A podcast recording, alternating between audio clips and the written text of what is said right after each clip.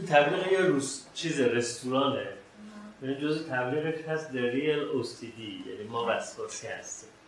گاهی اوقات یعنی آدم یه سرویسی می‌خواد بگیره مثلا ترجیح میده که یه سرویس از یه جای وسواسی بگیره دیگه. مسئله خالیه من بشه بله این ساعت ده دقیقه. خب سه مگه کلاس. اینجا که چه امه من نیست که همین صبح صبح اول فضل باشه. کلاس سه سه. خدا. خب. می‌دونی که قبلا اصولی جز اختلالات استرابی بود. الان دستش رو DSM-5 جدا کرد و ابسسیو کامپالسیو دیزوردر شد خودش ابسسیو کامپالسیو و ریلیت دیزوردر و اختلالات وابسته که شامل این هاست یکی خود OCD یکی بادی دیسمورفی دیزوردر یا اختلال بدشکلی بدن که قبلا جزء کدوم اختلالات بود؟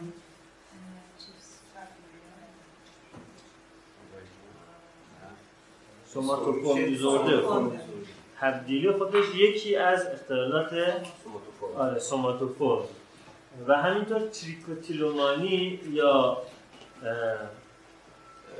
hair pulling مو کندن که قبلا جزو اختلالات نه. کنترل تکانه بود. اونم اومد اینجا. دو تا اختلال هم قبلا جز اختلالات نبود. الان اومد تو اختلالاتی که hoarding disorder اختلال احتکار انبار کردن جمع کردن. آشغال جمع کنی همه چیز رو جمع دور خودت پر کنی. و همینطور excoriation disorder یا اختلال اسکین پیکینگ پوست کندن حالا پوست لبشون می‌کنن پوست اینجاشون می‌کنن هی با جوشاشون رو برمیرن هی با نوک ناخوناشون برمیرن اینا همه شدن اختلالات وسواسی یک دسته تحت این عنوان تشکیل شد. خب. ریشش هم ریشش دیگه. حالا هنوز که ما به ریشش نرسیدیم که بابا داریم می‌خوام راجع به حرف بزنیم که. خب. اختلال obsessive compulsive توی DSM تعریف میشه به اینکه شما یا obsession داشته باشید یا compulsion داشته باشید یا هر دو داشته باشید. obsession چی هست؟ obsession یعنی شما یک سری افکار مخمخه یا تصاویر راجعه و مداوم داشته باشید که اینا مزاحمن و ناخواسته هستن و اینها باعث اضطراب و distress حال بد شما میشه. و فرد سعی می‌کنه که این تصاویر این مخمخه ها و این افکار رو ایگنور کنه نادیده بگیره یا ساپرس کنه سرکوب کنه. اما معمولا در مقابلش ناتوانه.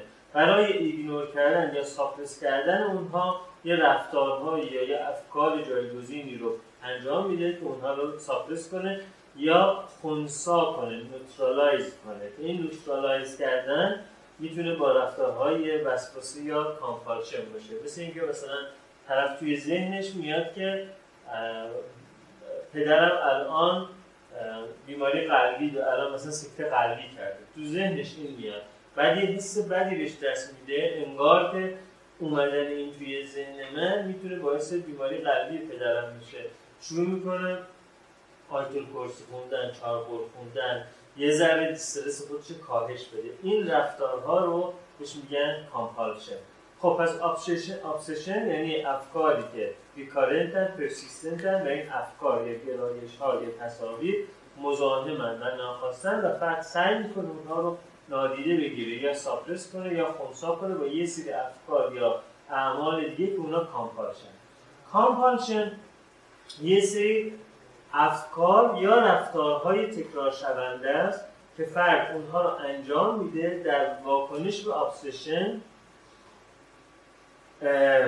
و یا یه سری رول ها قواعدی است که برای استرابکاهی خودش انجام میده. یه سری ریچوال هایی هست که برای استرابکاهی خودش انجام میده.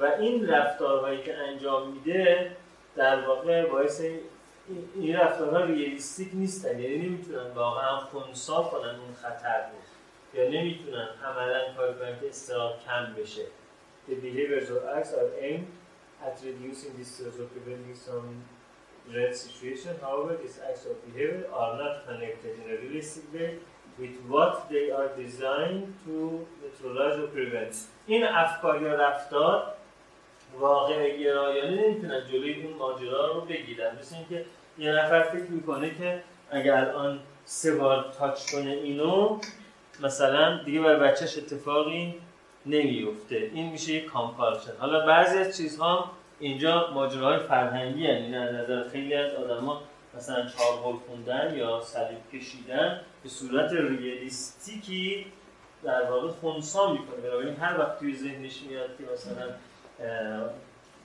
اگه یه موقع 120 سال بعد مثلا پدرم بمیره فوری اینجوری می‌کنه یا از الله میگه. فکر می‌کنه ریالیستیک ارتباط داره. اینا دیگه اون جنبه های فرهنگی است که توی سلامت روان گاهی اوقات ما نمی‌تونیم بفهمیم این آدمی چقدر بیمار چقدر ساده می‌تونه یه چیزی به نام فرهنگ اون وسط تفسیر همه چیز رو می‌تونه تغییر بده. خب این obsession ها یا این compulsion ها معمولا باعث یه distress قابل توجهی میشن. یعنی یا فرد حالش بد میشه مثلا هر وقت می‌خواد نماز بخونه فوری یه سری دشنام هایی به مقدسات تو ذهنش میاد. این حالش رو بد می‌کنه. یا اینکه این obsession یا compulsion ها خیلی وقتش رو می‌گیره. مثلا بیش از یک ساعت در روز وقتش صرف شستشوش میشه. می‌خواد بره دوش بگیره مثلا یه ساعت و نیم دو ساعت دوش گرفتنش وقت می‌گیره.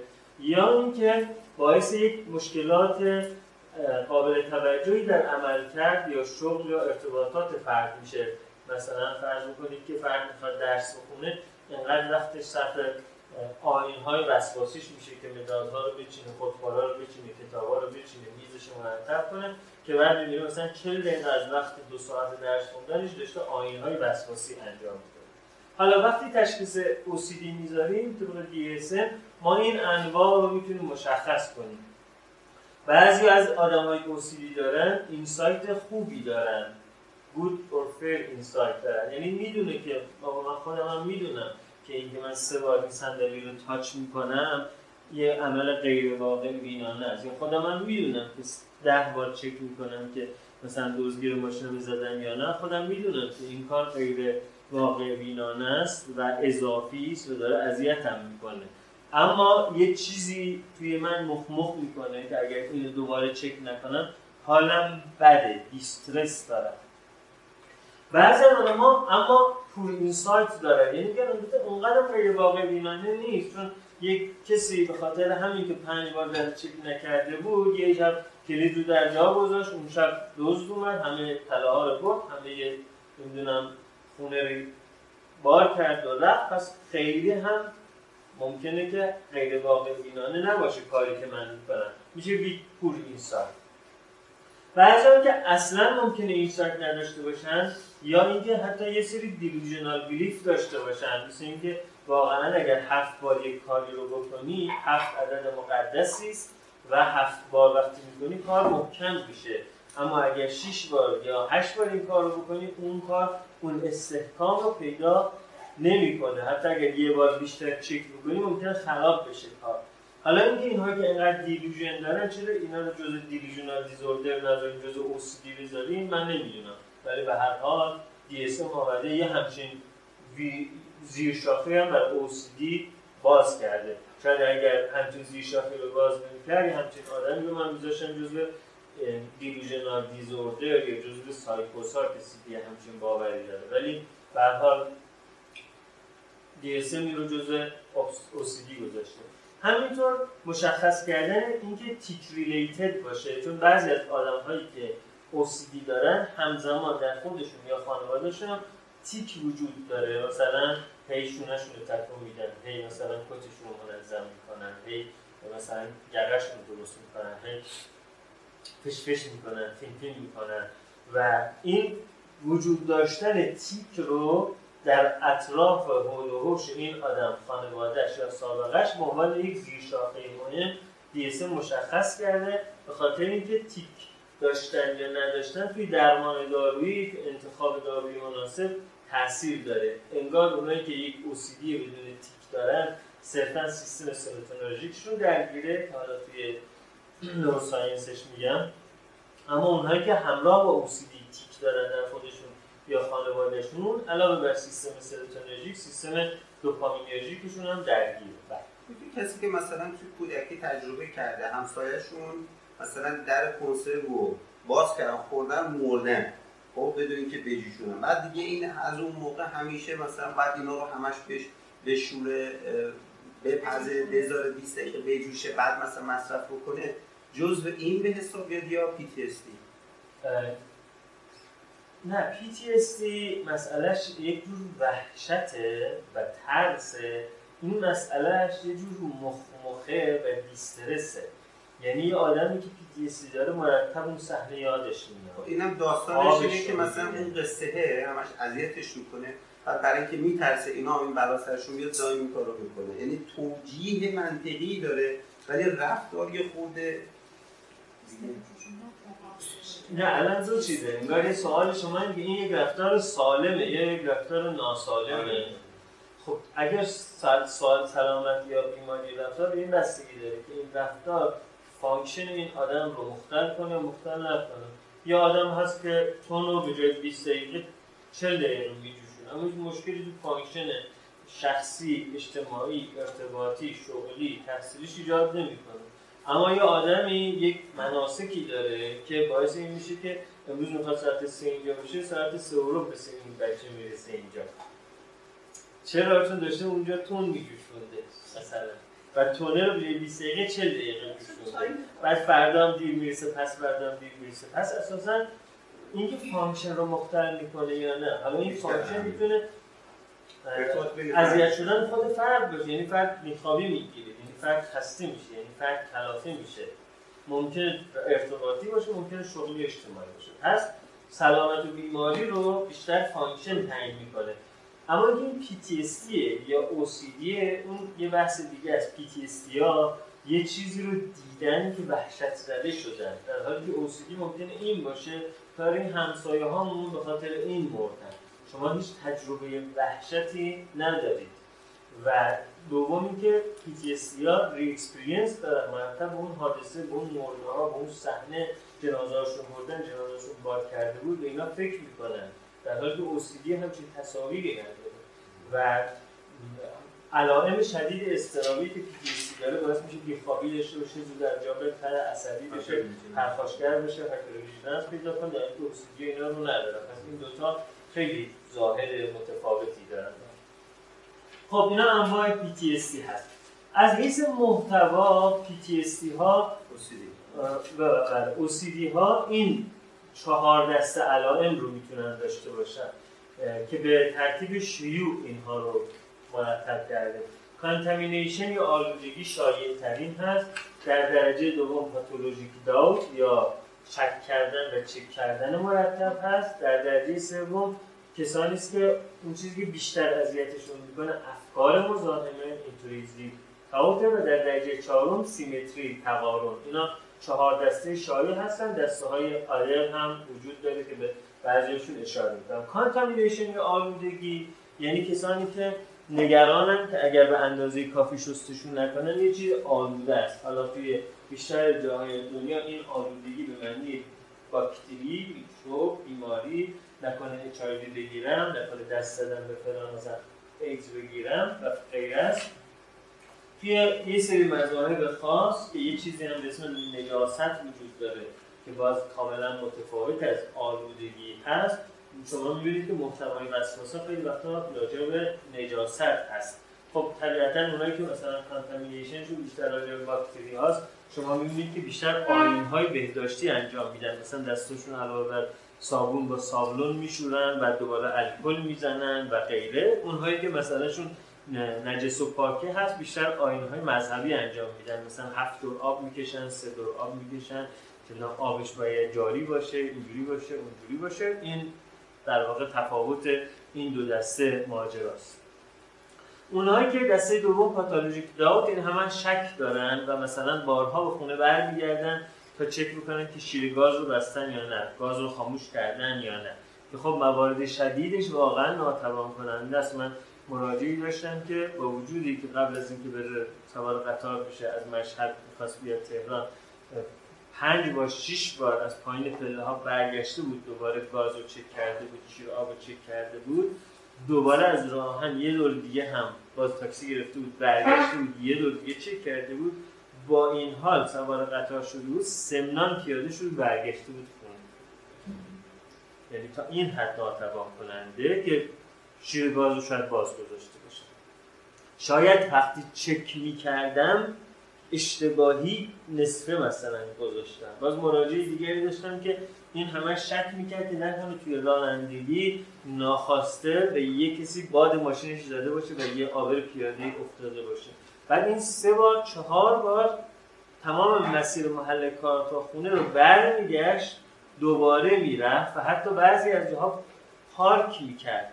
پیاده می‌شد نگاه می‌کرد. اونجایی که مثلا یه آبر پیاده از جلوی ماشین رد شده بود یا یا به پیاده دویده بود این برمیگشت بیاد خب وقتی چهار بار شما برمیگردین احتمال تصادف دوباره بیشتر میشه. یعنی سیکل معیوب ایجاد میشه که باعث میشه که شما در واقع علاوه بر این کلی وقتتون گرفته شده distress هم کم نشده بیشتر شده. intrusive type یعنی اون مسئله اصلیش یک فکری است که اذیتش می‌کنه یک کشش ذهنی است که اذیتش می‌کنه. مثل اینکه مثلا یک مراجعین من که برای امتحان رزیدنتی آماده می‌شد یک وسوسه یا mental urge ی داشت. urge درست یک mental urge ی داشت که اون باعث می‌شد نقطه های کلمه ها رو بشماره شما الان یه خط از کتابتون بخونید بعد نقطه هاشو بشماره همینجا همینجا. ببین مثلا الان شما اینو می‌خونید. contamination pathological intrusive thought symmetry حالا چند تا نقطه داشت؟ یکی یک دو سه چهار پنج تا نقطه نقطه های کلمات میشمون بعد نقطه های پاراگراف میشمون بعد نقطه های صفحه میشمون این آدم پزشک بود باهوش بود داشت برای رزیدنتی میخون خودش هم می‌دونست که این کارش مزاحمه.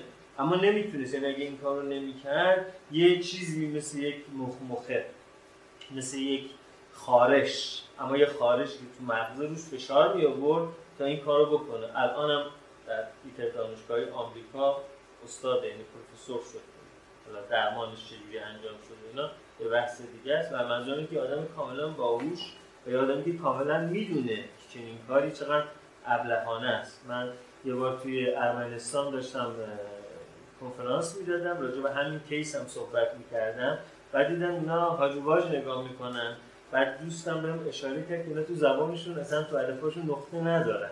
بنابراین متوجه اهمیت این قضیه نمیشن که چقدر اذیت می‌کنه الفبای ارمنستان اگه ببینید اصلا توش نقطه وجود نداره. بعد اونجا من بعضی از حروف الفبای فارسی رو براشون کشیدم که بدونن که توی یک کلمه ما مثل مثلا شش لول چقدر نقطه وجود داره؟ یه شش لیک یا مثلا شش پوک مثلا چقدر ممکنه که توش نقطه وجود داشته باشه؟ و چقدر وقتی این نفر برای این ماجرا گرفته میشه؟ خب و سیمتری تقارن یعنی شما حتی تو خیلی از بچه ها می‌بینید که اینا می‌خوان مشق بنویسن گریه می‌کنن. برای اینکه میگن خطم کپ شد. آم صاف نشد. هی پاک می‌کنن دفترشون هی دوباره می‌نویسن. خط کشی دفترشون رو بهش وسواس دارن. یا یا آدمی که سیمتری داره ممکنه مثلا دو تا کفشش رو مثلا هی چک بکنه که بندش دقیقا این هم بسته شده باشه. و خب اینا چقدر وقت آدم رو می‌گیره و چقدر خسته می‌کنه. آدم این چیز گیر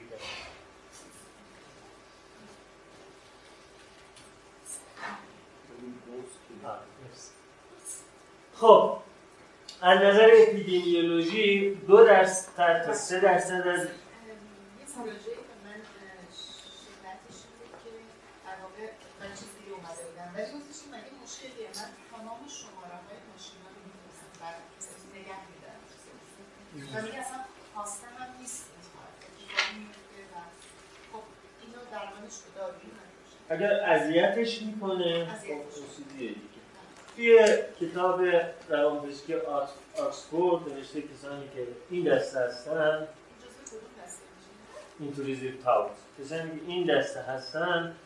به دارو بهتر از تی جواب میده.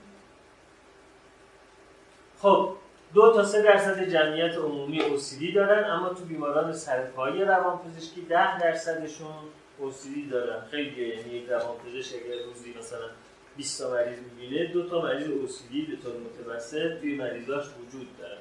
از نظر شیوع چهارمین رتبه رو در بیماری روان پزشکی داره. شایع ترین بیماری روان پزشکی فوبیا هستن. در درجه دوم مسائل وابسته به مواد در درجه سوم MDD و رتبه چهارم رو OCD داره. پس شایع معمولا تو سن کم شروع میشه متوسط سن شروعش 19 و نیم ساله و دو سوم بیماران قبل از 25 سال علائمشون شروع شده. تعداد زیادی از بیماران از کودکی سنشون مثلشون شروع شده. یعنی حتی از 3 4 سالگی شما می‌بینید وسواس های این بچه خودش نشون میده که مثلا یه چیزی ناصافه اذیت میشه. و من رتبه از نظر فراوانی جنسی مردها و زنها برابرن با هم اما چون مردها سن شروع پایین‌تری دارن اگه شما تو نوجوانها مثلا برید مقایسه کنید پسرها بیش از دخترها توشون اوسیدی می‌بینید. اما وقتی بزرگ میشن شما می‌بینید که فراوانیش بین دخترها و پسرها برابر میشه. کوموربیدیتی های زیادی دارن. اوسیدی ها 67 درصدشون در طول عمر میجر دپرسیو دیزوردر رو تجربه می‌کنن. از نظر ژنتیکالی هم بین اوسیدی و MDD خیلی همپوشی وجود داره. یعنی بستگان کسانی که اوسیدی دارن خیلیشون MDD دارن. بستگان کسانی که MDD دارن خیلیشون OCD دارن. یعنی این دوتا خیلی از لحاظ ژنتیکی به هم نزدیکن. 25 درصد کسانی که اوسیدی دارن سوشال فوبیا هم دارن. 20 تا 30 درصدشون هم تجربه در طول عمر اختلالات تیک رو دارن. و از نظر ظاهری هم خیلی وقتا OCD ها و OCPD ها به هم شباهت پیدا می‌کنن. OCPD کسانی هستن که الگوی طول عمر زندگیشون نظم، کمال، مرتب بودن و تمیزی است. تفاوت اینها این هست که OCPD ها مسئله براشون ego-syntonic ه در حالی که برای OCD ها مسئله ego-dystonic ه یعنی مثلا یه آدم OCPD که از نظرش وقتی می‌خواد مثلا پارک بکنه خیلی با دقت پارک می‌کنه که صاف پارک بکنه احساس افتخار می‌کنه به اینکه من دارم مرتب پارک می‌کنم. و چقدر بقیه شلخته پرختن که اینجوری کج و کوله وسط خیابون پارک کردیم. یا وقتی که آن تایم می‌رسه احساس افتخار می‌کنه که من گرچه همه دیر می‌رسن سه رو می‌رسن اما من یه رو سه اینجا بودم.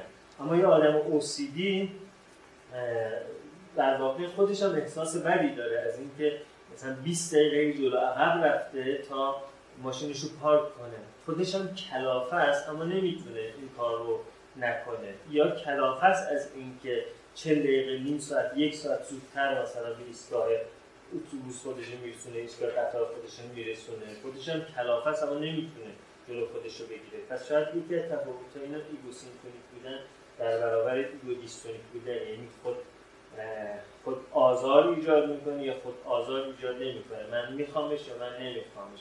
یکی از الگوهای دیگهش ممکنه این باشه که OCD ها نمی‌تونن هیچ موردی رو ذکر بکنن که این مناسک این perfectionism این نظم و ترتیب منجر به یک رشدی به یک function ی به یک بهبود عمل کردی در من شده. اما OCPD ها معمولا می‌تونن یک رزومه از این داشته باشن که خب این چک کردنه باعث شد من تو امتحان فلان شاگرد اول بشم توی فلان مثلا به موقع برسم فلان جا مثلا برای من تقدیر بفرستن. کارایی برام داره ایجاد می‌کنه. در نتیجه درست حالا دو جا هم برام مشکل داره ایجاد می‌کنه ولی مجموعا این رو جزو فضیلت و مزایای خودشون می‌دونن.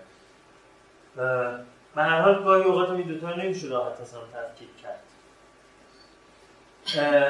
از ویژگی های شبیهی که بین اوسیدی و امدیدی وجود داره کامنالیتی هایی که بین اوسیدی و امدیدی وجود داره این هاست اولا هم در اوسیدی هم در امدیدی ما کاهش رم لیتنسی داریم. REM latency یعنی از زمانی که من خواب میرم که خواب stage 5 یا rapid eye movement شروع میشه. می‌دونید در وقتی که ما میخوابیم اولین اپیزود خواب REM مون 90 دقیقه بعد از خواب رفتن شروع میشه. البته راجع به آدم های بزرگسال این گفته میشه. نوزادها تقریبا همه خوابشون خواب REM. هرچی بزرگ میشیم حجم خواب REM شروع می‌کنه جمع شدن. خوابهای دیگه الگوهای دیگه نوار مغزی و نوار عضلانی میان جای اون خواب REM ی که از جنینی و نوزادی جمع شده. اونا میان جاشو می‌گیرن. این rapid eye movement توی آدم بزرگسال تو اولین اپیزود خواب REM 90 دقیقه بعد از خوابه. بعد دیگه فاصله هاش کمتر میشه. یعنی یه دوره خواب REM که تموم میشه دفعه بعد مثلا ممکنه که 70 دقیقه بعد خواب REM بعدی باشه. بعدی مثلا 50 دقیقه بعد. برای همین وقتی به اواخر خواب می‌رسیم یعنی مثلا 7 ساعت خوابیدیم نزدیک صبح اونجا خواب REM خیلی زیاده. انباشتگی خواب REM بیشتر آخرای خوابه. به حال این REM latency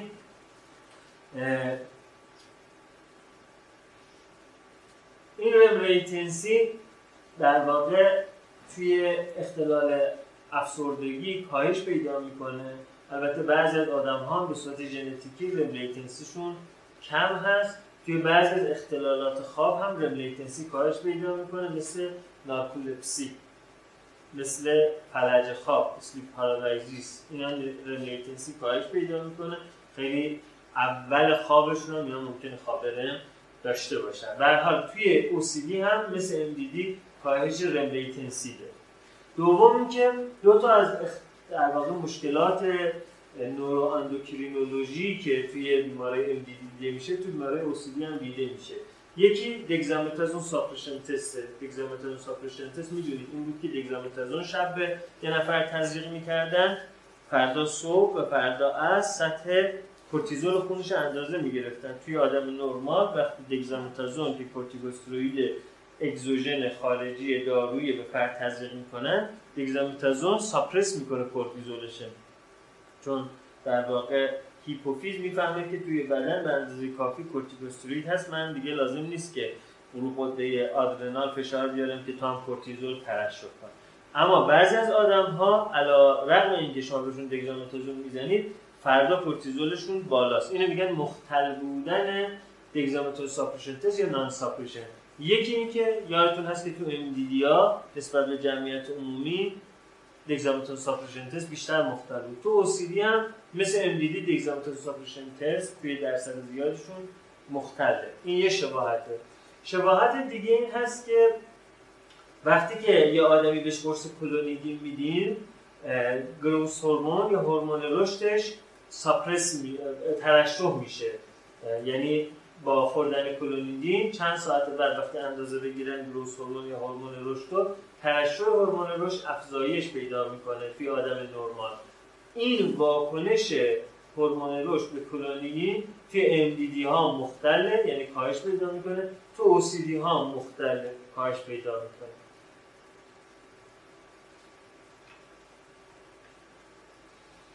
و یکی از مسائلی که توی MDD وجود داره توی OCD وجود داره این جدا از کامنالیتیش با MDD بود این هست که فراوانی بالایی وجود داره در نزدیکان OCD ها بیماری توره و اختلال تیک مزمن به طوری که انگار اینها از نظر انتقال ژنتیکی یه بیماری هن.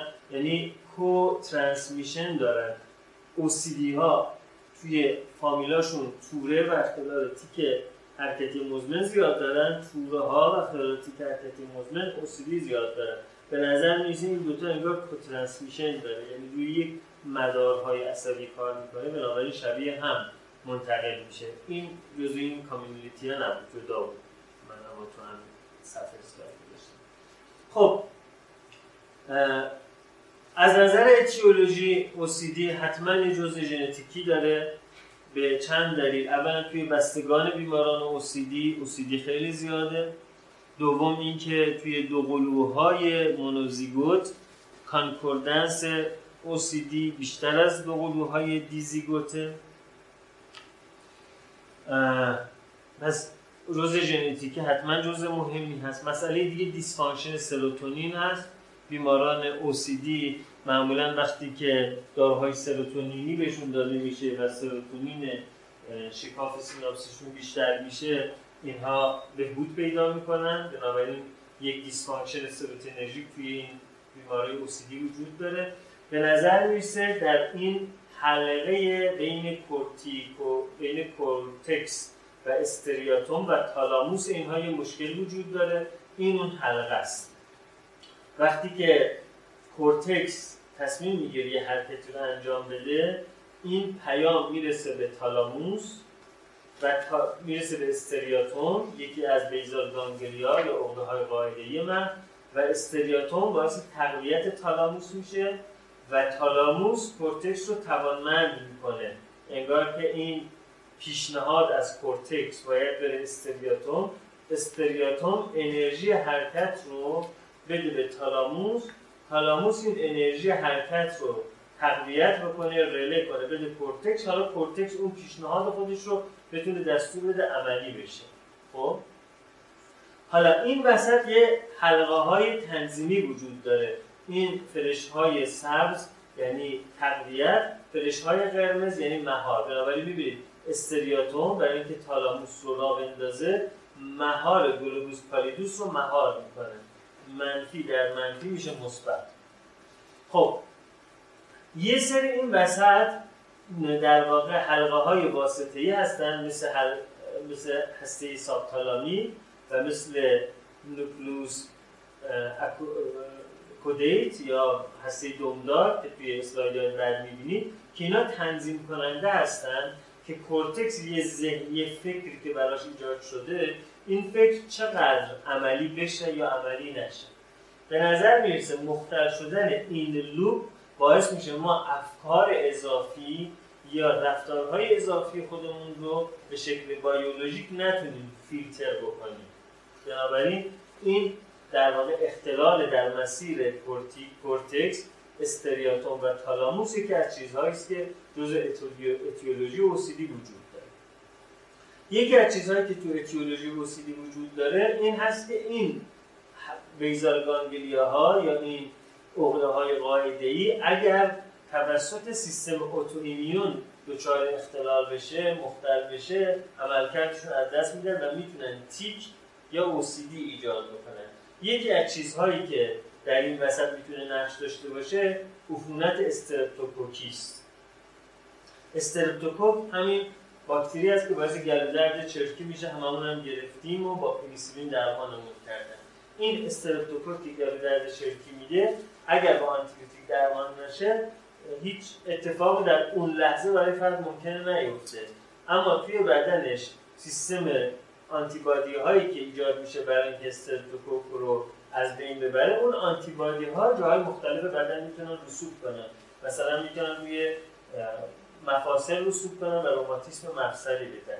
می‌تونن تو کلیه رسوب کنن و گلومرولونفریت بدن. یعنی التهاب گلومرول های کلیه بدن. می‌تونن رو دریچه های قلبی رسوب چیز کنن رسوب کنن و روماتیسم قلبی بدن.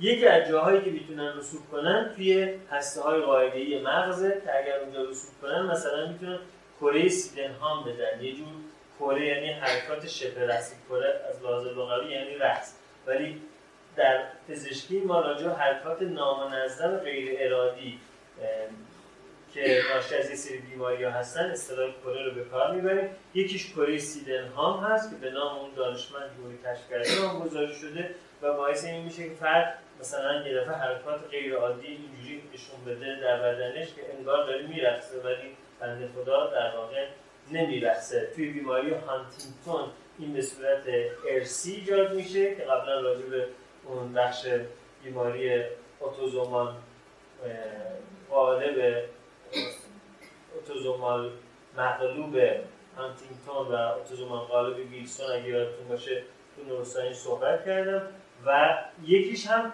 به صورت اکتسابی است. یعنی اینا هم به صورت ژنتیکی مثل آنتیگونا کره ندارن بلکه بیمار میشن بعد این بیماری به جای اینکه مثلا روماتیسم قلبی بده یا روماتیسم مفصلی بده توی مغز این رسوب باعث کلی سیدنام میشه.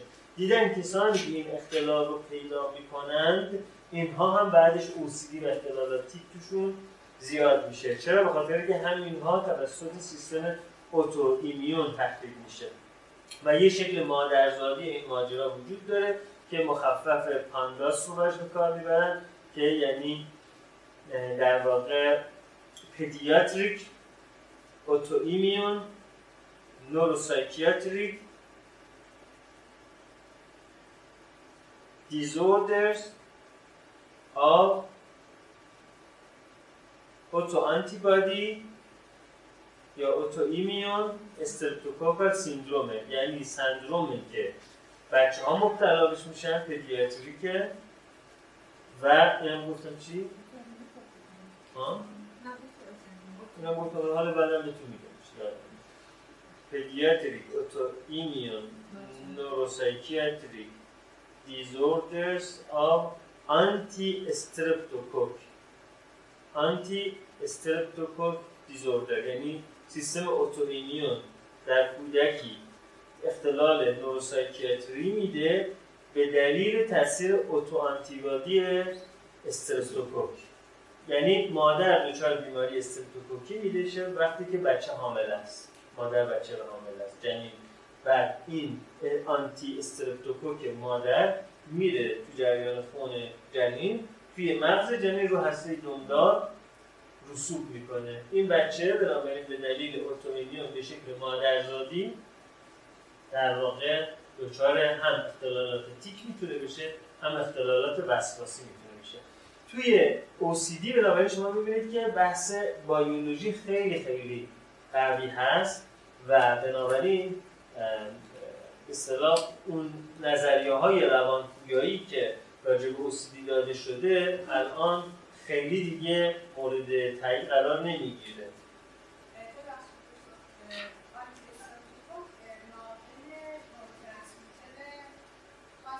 نه نه آنتی سیپتوکور میره رسوب می‌کنه.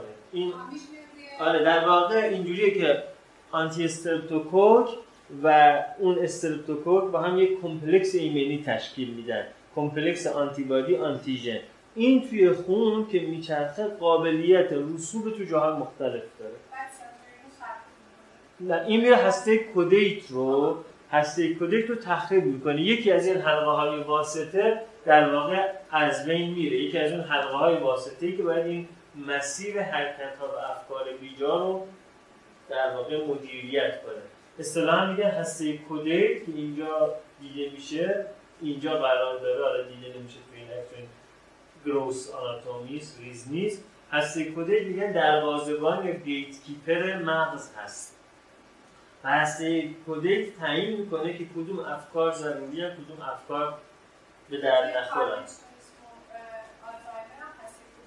نه تو پارکینسونی آلزایمر اصلا ربطی به این ماجرا نداره اون ماجراش اصلا حافظ است. توی پارکینسون هسته دیگری بیشتر تحلیل میشه و یه مسیر دیگری تحلیل میشه که این مسیر substance nigra یعنی اساسا تمام اینها برای اینکه کار کنن نونشون رو باید این بده. substance nigra تولید کننده دوپامین و مثل تولید کننده جوهره. نامه اینها توسط جوهر باید نوشته بشه. یعنی این دوپامین توی پارکینسون ساخته نمیشه.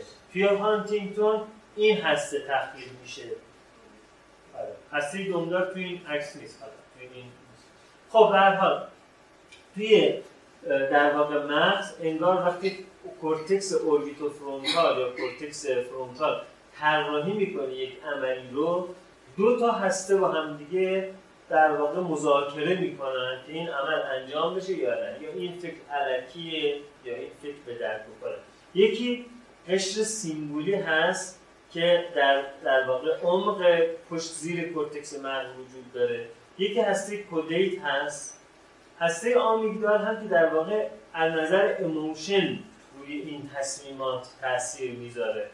وقتی که یه آدمی دچار وسواس هست انگار در مذاکره بین cingulate یا gyrus cingulate و هسته caudate انگار که این قدرت بیشتری پیدا می‌کنه. بنابراین این اونیه که می‌خواد راه بندازه مسیرها رو این اونیه که می‌خواد مهار کنه. در این افزایش فعالیت cingulate و کاهش فعالیت هسته caudate یه چیزی است که در مغز کسانی که OCD دارن دیده شده.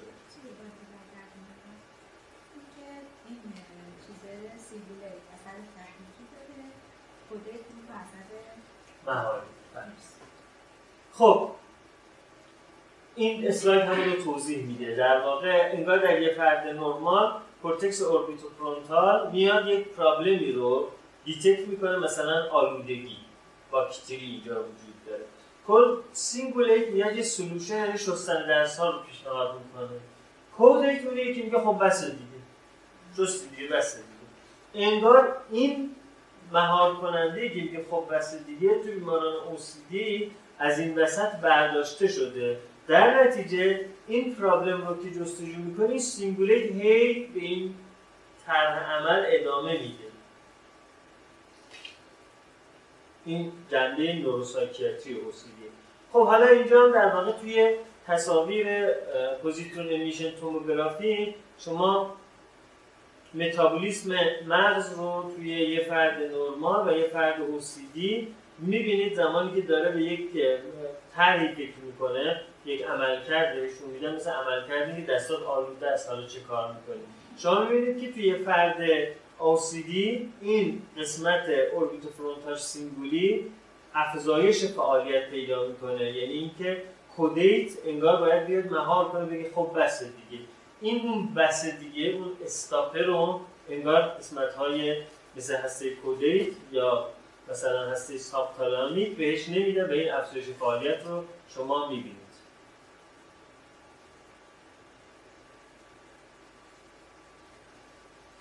خب پس توی عکس برداری ها دیده شده که توی بیمارانی که OCD دارن هسته کودیت فعالیتش ساپرس شده هسته سوکودیتی که خودش باید اضافه ها رو ساپرس کنه ساپرس شده و دیدن که داروهای سرتونولوژیک افزایش میده فعالیت کودیت رو و وقتی فعالیت کودیت رو افزایش میده علائم OCD کاهش پیدا می‌کنه. به خاطر کم شدن فعالیت کودیت قسمت پرفرونتال سینگولی یعنی یک بخش از مدار افزایش فعالیت پیدا می‌کنه.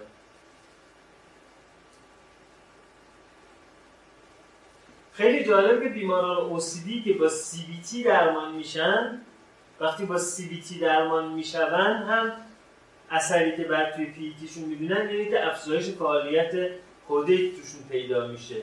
جریان خون کودیتشون افزایش پیدا می‌کنه و توی درمان دارویی اونایی که درمان میشن همین اتفاق براشون میفته این هم رفرنسش این خارج از سیناپس اینو براتون گذاشت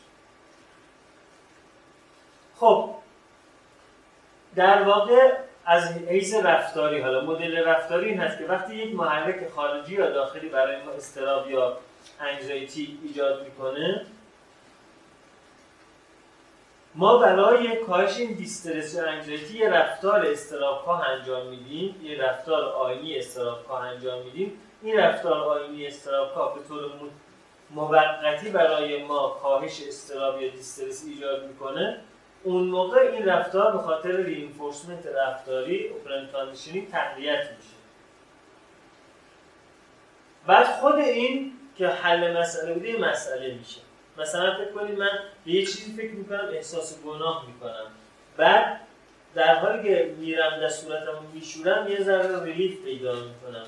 بعد این فکره متوقف نمیشه. فقط من مرتب برای کاهش استراب یا در صورتم میشورم در حالی که مربوط به یک فکر دیگری است. مربوط به یک ماجرایی است که این ریچوئله نمی‌تونه رو کنترل کنه. پس مدل رفتاری این هست که در واقع ما با کاهش اضطراب ناشی از یک رفتار آینی یا compulsion به دلیل operant conditioning یا شرطی شدن عامل اون رفتار در ما تقویت میشه. گرچه خودمون می‌دونیم که اون رفتار در واقع مسئله رو حل نمی‌کنه اما ما برای کاهش اضطراب اون رفتار رو ادامه میدیم. خب از دیدگاه psychodynamic رفتار اضطرابی از دیدگاه فروید regression بوده از مرحله oedipal رشد به مرحله anal رشد از مرحله oedipal به مرحله مقعدی و از نظر فروید تو مرحله anal ما دل مشغولیمون بیشتر تردید بر سر ول کردن یا حبس کردنه. تو مرحله anal بچه داره toilet training رو یاد می‌گیره. بنابراین یاد می‌گیره که می‌تونه خودشو ول کنه و فیس کنه. یاد می‌گیره که می‌تونه خودشو حبس کنه و فیس نکنه.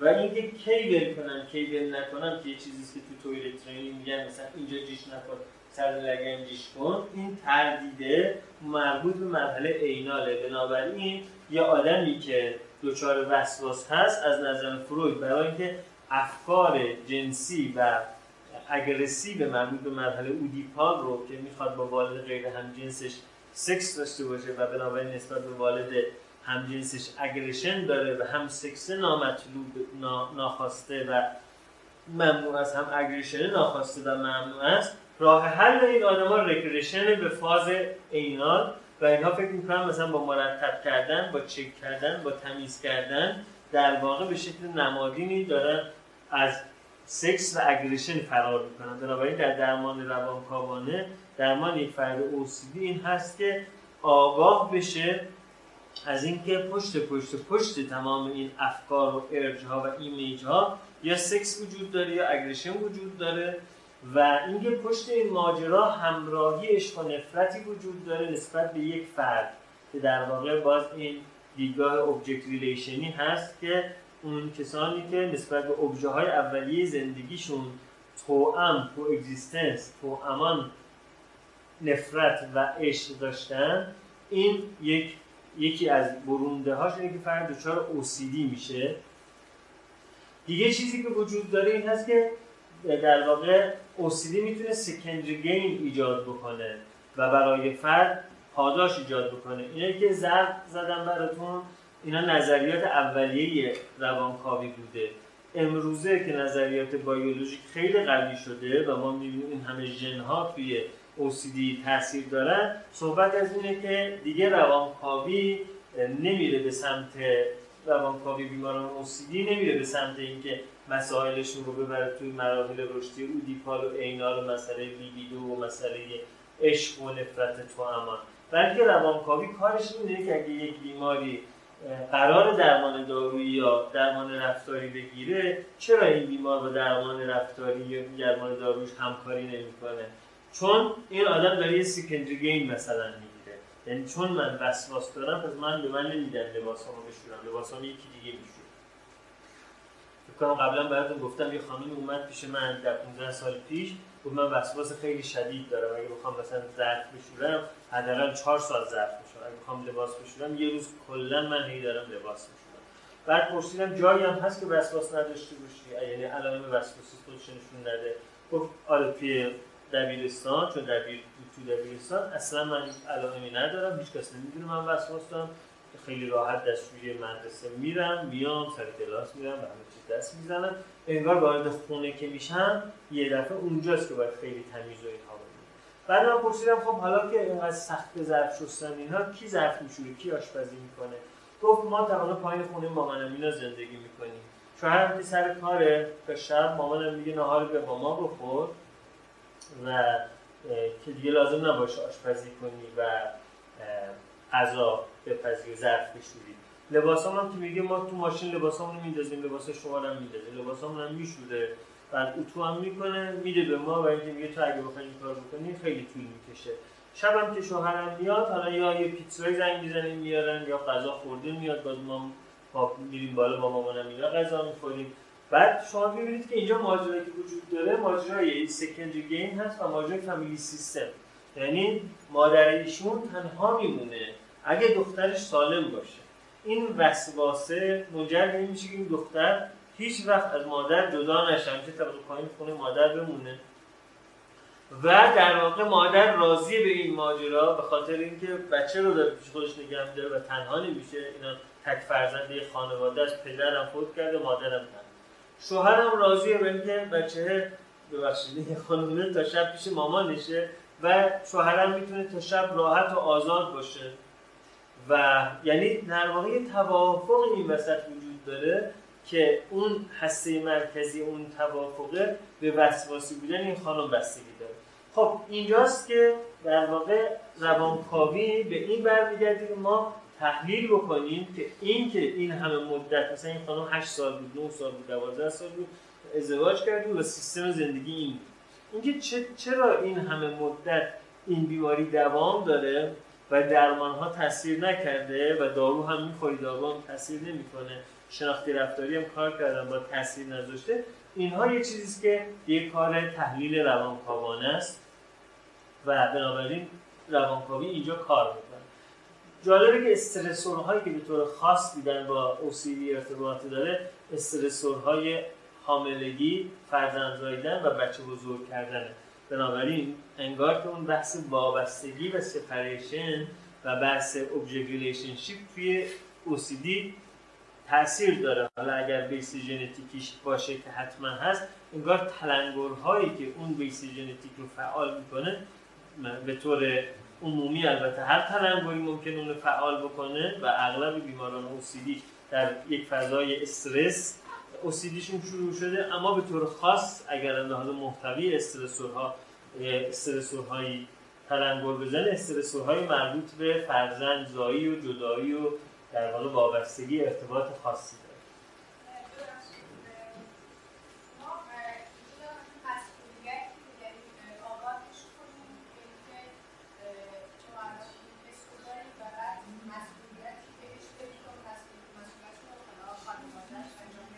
بله.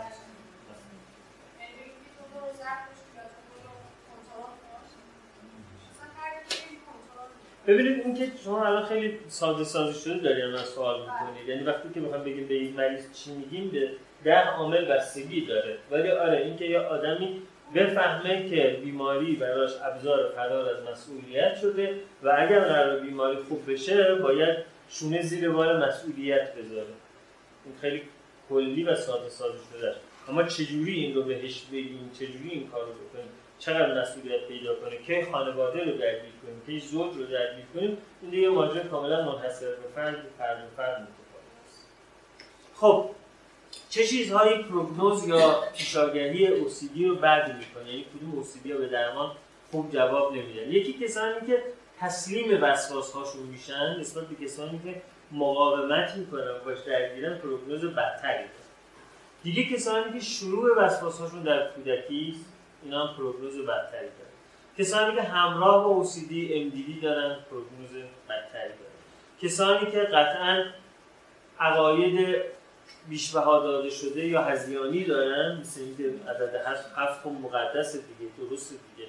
هفت بار دست زدن من یه چیزی که کلی پشتش به اصطلاح proof وجود داره. خب اینا prognosis بدتری داره کسانی compulsion های bizarre bizarre عجیب و غریب دارن. یعنی مثلا فرض می‌کنید که یه نفر compulsion ش که احساس آلودگی می‌کنه دستشو میشوره. یه نفر compulsion ش اینه که مثلا احساس آلودگی می‌کنه بعد مثلا میره سوسکش می‌زنه به دستش بعد میره بایتکس می‌زنه به دستش بعد میره مثلا یه چیز کار عجیب و غریبی می‌کنه. اینا پروگنوزشون بدتره. یا یکی میره دستشویی مثلا پاچه‌هاشو می‌زنه بالا بعدم زانو به پایین آب می‌کشه میاد بیرون یه حوله میندازه که پاش روی فرش نذاره رو حوله بذاره. اما یه نفر میره دستشویی مثلا شما می‌بینید که مقوا میچسبونه دور ساق پاش بعد توی دمپایی مقوا می‌ذاره که مثلا ترشح نشه. یه سری مقواهای ویژه دستشویی رفتن داره. خب این دو تا که با هم مقایسه کنید آب کشیدن یه چیز عرفی تره تا مقوا گذاشتن. من هر دو دسته مریضی داشتم هم مقوا هم آب بکش خب پروگنوز اونی که این کار رو می‌کنه بدتر. کسانی که اختلال شخصیت دارن به خصوص اونایی که اختلال شخصیت schizotype دارن. ببینید وقتی به سمت اینا نگاه کنید این سه تای آخر یعنی انگار یه جایی هست که مرز بین delusional بودن و OCD بودنه. و هرچی شما به این مرز نزدیکتر میشین prognosis ه بدتر میشه. اما محتوای وسواس فکری تاثیر prognosis نداره. یعنی اون آدمی هست که محتوای وسواس فکریش اینه که چاقو توی چشم بچهش فرو میده خیلی هم حال بدی پیدا می‌کنه. ولی هی تو ذهنش میاد که چاقو توی چشم بچهش داره چاقو یه نفر محتوای فکر وسواسیش اینه که مثلا چه می‌دونم مارمولک میاد میره توی دهنم. یا مثلا هزار پا میره تو گوشم. از دیدن این تصویر حالش رو هم می‌کنه. هر چی می‌خواد این محتوا باشه توی پروگنوز تأثیری نداره. یعنی این نیست که اگر یه محتوای عجیب غریبی ببینه که مثلا یکی میگه مغز بچه‌مو می‌بینم رو میز کارم مثلا اگه له شده باشه چه حسی داره تا اونی که میگه مثلا دست بچه‌مو می‌بینم خونی شده. اینا تو پروگنوز تأثیری نداره. خب از نظر درمانی 20 تا 30 درصد اینها بهبود قابل توجه درمانی پیدا می‌کنن. 40 تا 50 درصد مریض ها در دراز مدت بهبود متوسط پیدا می‌کنن. 20 تا 40 درصد هم علیرغم دریافت درمان حال بد میمونن یا حتی حالشون بدتر میشه. مهمترین درمان داروی بیماران وسواسی داروهای آنتی دپرسان سروتونرژیکه که 50 تا 70 درصد بیماران با داروهای سروتونرژیک بهبود قابل توجه پیدا می‌کنن. داروی سروتونرژیک هم می‌شناسید دیگه راجبشون مفصل هفته پیش صحبت کردیم. خط دوم درمان اینا هستن که بعضی از اینها به عنوان در واقع همراهی توی درمان اضافه میشن. بعضی از اینها جایگزین هستن. مثلا شما می‌دونید که همراه با داروهای سروتونرژیک نباید monoamine oxidase inhibitor ها رو داد. چون چی ایجاد می‌کنن؟ سندروم سندروم سروتونرژیک ایجاد کنه. بنابراین monoamine oxidase inhibitor ها همراهی با فلوکسیتین فلووکسامین سرترالین داده نمیشن بلکه یه جایگزینن. اگر بیماری به اینها جواب نمیده این قطع میشه. یه دوره با دارویی انجام میشه. بعدا اینها در واقع تجویز میشن که حالا کتاب تاکید کرده به خصوص فنلزین. چون اینا خودشون یک طیف وسیع مثل فنلزین و ایزوکاربوکسازاید و ترانیل‌سیپرومین و اینها حالا کتاب تاکید کرده بین اینا فنلزین بهتر جواب میده. یا کسی که داره داروی سرتونژی میده ولافاکسین همراهش نباید بخوره. اما اگر جواب نمیده میشه اینها قطع بشه بعد از باشات دارویی اضافه بشه.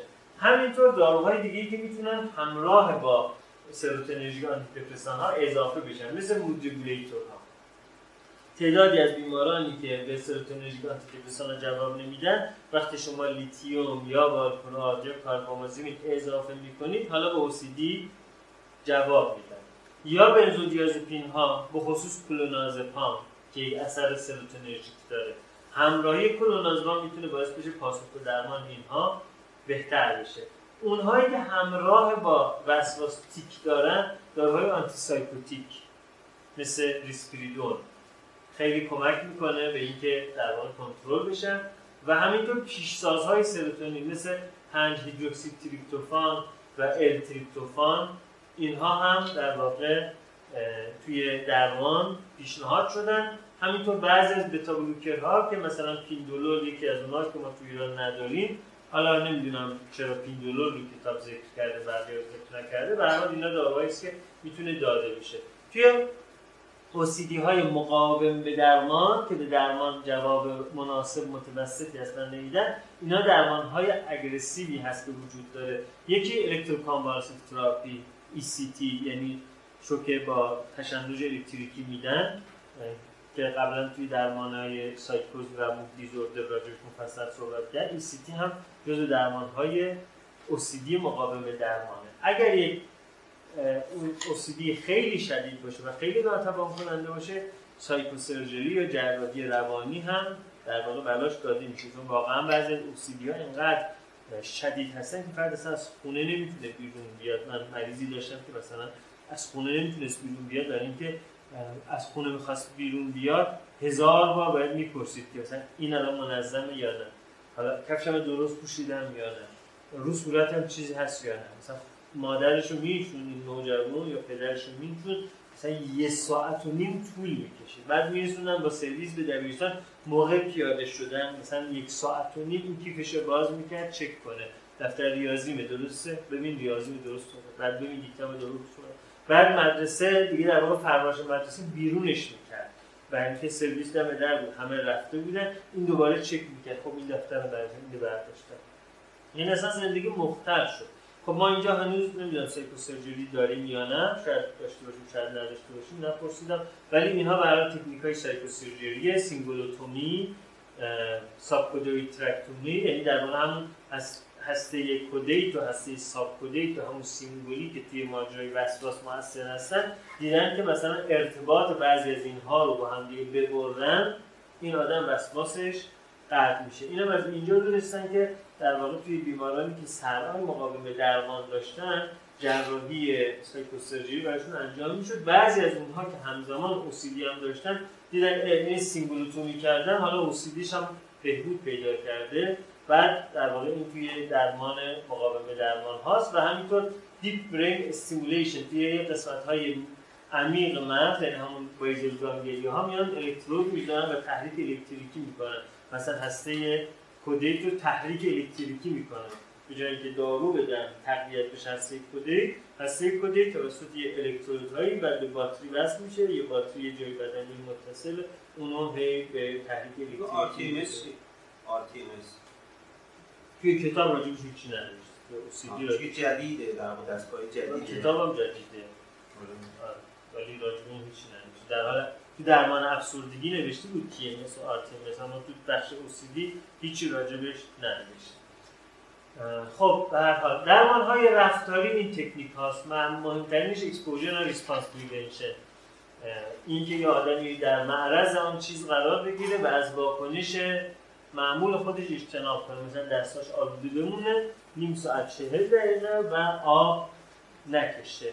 یا مثلا ماشینش رو بیرون بذاره و هی نره چک بکنه به اینکه آیا دوز هست یا دوز نیست. هی لب پنجره نره اون کار چکینگ که انجام می‌داده متوقف بشه دسنسیتیزیشن یعنی فرد در معرض اون کلوها یا سرنخهایی که استراب ایجاد می‌کنه قرار بگیره به صورت تدریجی با همون تکنیک ولپه که توی فوبیا ها ابداعش کرد سیستماتیک دسنسیتیزیشن محرک ها رو درجه بندی کنیم.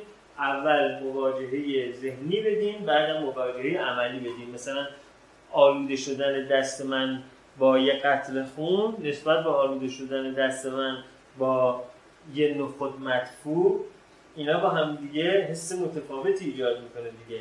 اول بنابراین تجسمی که یه قطره خون از دستت اومده چه احساسی آدم پیدا می‌کنه؟ احساس تنیدگی اما تو systematic desensitization اول به فرد relaxation میده بعد میبرش به اون مواجهه ذهنی که قطره خون روی دستته بعد هر وقت tension پیدا کرد می‌بریم تو relaxation بدنش آروم میشه بعد دوباره میاریمش تو tension انقدر این tension relaxation انجام میدیم تا رسیپروکال اینهیبیشن مهار نهفته بگه الان دیگه وقتی تجسم می‌کنم روی دستم یه قطره خونه تنشنر پیدا نمی‌کنه حالا مثلا میشه یه قطره ادرار حالا میشه یه قطره خون همسایه. بعد میشه مثلا ادرار همسایه همینجور درجه درجه میاد بالاتر و هی بهش حساسیت زده می‌کنه. تاوت استاپینگ یه تکنیک توقف فکر؟ هر وقت این فکر میاد به سراغت با یه فکر جایگزین اون رو قطع می‌کنی. مثلا فکر یک افسری که داره میگه stop یا یه زنگی که این زنگ رو می‌زنی stop میشه. یا یه کشی که می‌کشی دنگ ولش می‌کنی. یا یک faradic device یه دستگاهی که شوک الکتریکی خفیف میده. هر وقت میاد توی ذهنت یه شوک الکتریکی خفیف میدی ذهنت از اون کنده میشه. یا یک ریچوال جایگزین مثل اینکه شروع از هزار هفته هفته کم کردن. هر وقت فکرت اومد ائمه اطهار رو رخ می‌بینی از هزار شروع کن یه امام جماعت مریض من بود. دچار این اوسیدی ابسشن شده بود که می‌رفت نماز جماعت بخونه. مرتب ائمه اطهار رو در وضعیت های بد حالا اجابت مزاج سکس نیچس مثلا و غیره. خب از نظر اون بده دیگه. ائمه رو در وضعیت دیدن بعد حالا این می‌خواد چه نفرم پشت سرش وستادن هی می‌خواد اینجوری اینجوری کن هی اون تصاویر میاد تاپت استاپینگ یعنی مثلا از هزار هفته تاپتش کن استاپش کن حالا به بقیه عمل کردت ادامه بده. ایمپلوژن تراپی یعنی فرد رو در وضعیت رودی و فلودینگ هنوز جالب فلودینگ یعنی فرد رو غرقه کنی در همون یعنی بگی که الان شروع کن یه هر چی فحش تو ذهنت می‌رسه هر روز ساعت 9 تا 10 بشین هر چی فحش تو ذهنت می‌رسه نسبت به مقدساتت بر خودت بگو. این میشه flooding implosion therapy ترکیب behavior therapy و psychodynamic therapy ه یعنی به جای اینکه مواجهه پیدا کنه با اون محرک خاص مواجهه پیدا می‌کنه با چیزهایی که اون محرک به طور نمادین اونها رو داره نمایندگی می‌کنه. مثلا اگر یکی ترس از این داره که نکنه یک مارمولکی وقتی من خوابم بره تو واژن من این آدم در واقع شما فکر می‌کنید این یه ترس از سکس داره و مارمولک توی واژن من بره نماد این در واقع سرکوب های جنسی این آدمه و نکنه مثلا من یه جوری عرق بدنم مثلا یه مردی رو توی خیابون جذب بکنه بنابراین می‌خواد بره بیرون هی مثلا دوش می‌گیره هی ضد عرق می‌زنه هی چک می‌کنه. این در واقع می‌بینید که در واقع سکس سرکوب شده وجود داره. حالا implosion therapy یعنی حالا غرق سازی ذهنی با اون چیزی که نمادین ازش میترسه مثل اینکه تصور کنه از این لخت و عور داره تو خیابون راه میره این میشه در واقع تراپی و aversive conditioning یا شرطی سازی انزجاری مثل اینکه هر وقت که مثلا دستت رو بیشتر از سه بار میشوری بعدش بعد دستت رو فرو کنی تو مثلا گل.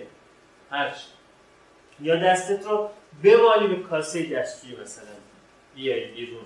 خب ببینید که این کارها نیاز به این داره که واقعا درمانجو همکاری بکنه. بخش خیلی کمی از درمانجوها هستن که حاضر این مقدار همکاری رو انجام بدن و در نتیجه با اینکه آمار بالایی داره موفقیت CBT در درمان رفتار درمانی شما باید ببینید که این آمار دچار یه selection bias هست. یعنی مثلا از 100 تا مریض OCD 10 تاشون این میزان از بیماریشون کلافن و این میزان اراده به تغییر دارن و این میزان انضباط و همکاری رو دارن که بیان این کارا رو انجام بدن.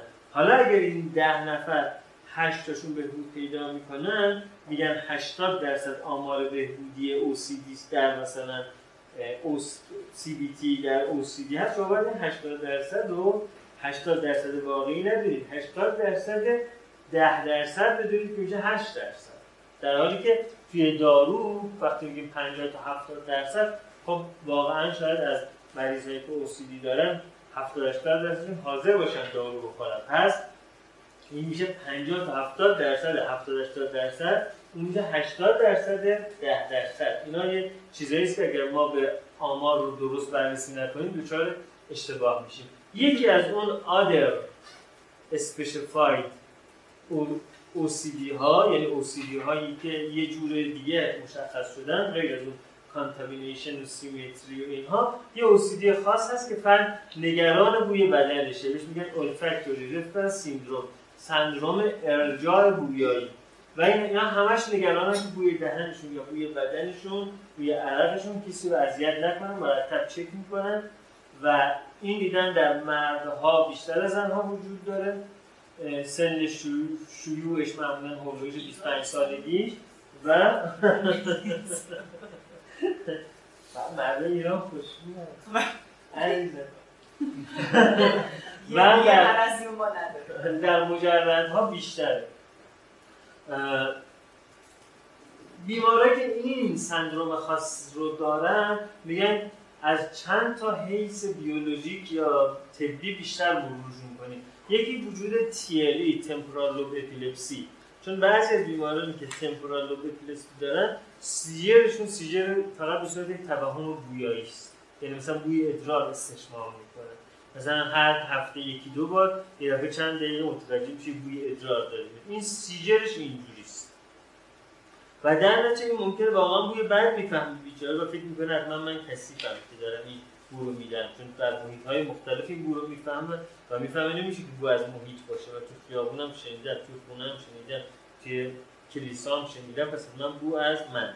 یکی دیگه دیدن کسانی که تومورهای هیپوفیز دارن توی مراحل اولش البته که فرد هنوز سردرد و تاری دید و علائم شدیدی نداره. ممکنه که این تومورها به خاطر تحریکی که می‌کنه قسمت hippocampus رو توهمات بویایی برای فرد ایجاد کنه.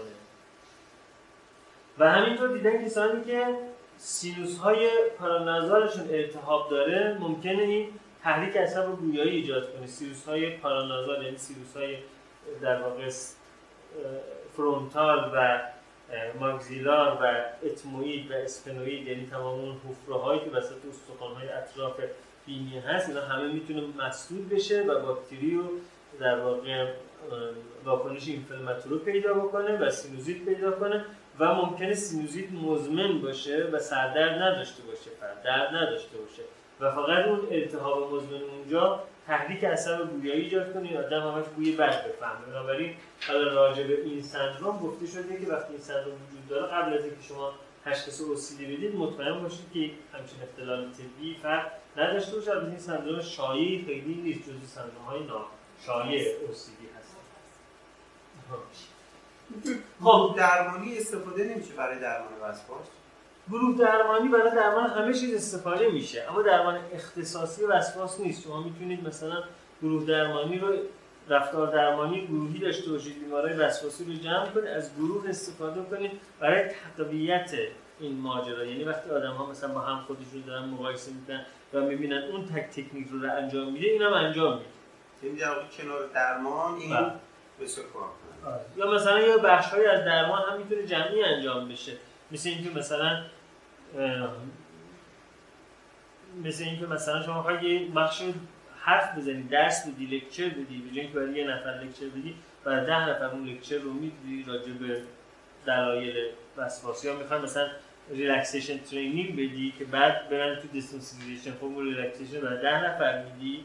حالا هر کس با محرک خودش مواجه میشه. حتی می‌تونی مثلا محرک ها رو درجه بندی کنی همه محرک شماره یک خودشون رو بشناسن توی جلسه گروهی relaxation بدی هر ده نفر رو ببری محرک شماره یک رو مجسم کنی. حالا محرک شماره یک یه نفر که فوبی داره توی اون جلسه دیدن بچه گربه است محرک شماره یک نفر اینه که خون رو دستشه محرک شماره یک یه نفر اینه که لامپا رو چک نکرده از خون بیرون میاد. ولی همشون بدونن محرک شماره یک stop حالا میریم تو relaxation.